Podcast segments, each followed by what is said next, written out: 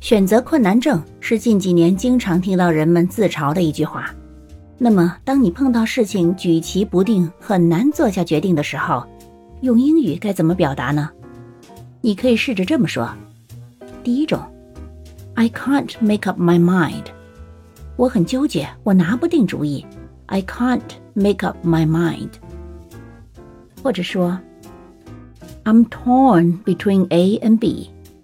我在 A 和 B 之间纠结，字面的意思就是我被撕开在 A 和 B 之间，所以就是嗯，在两者之间纠结。I'm torn between A and B。你学会了吗？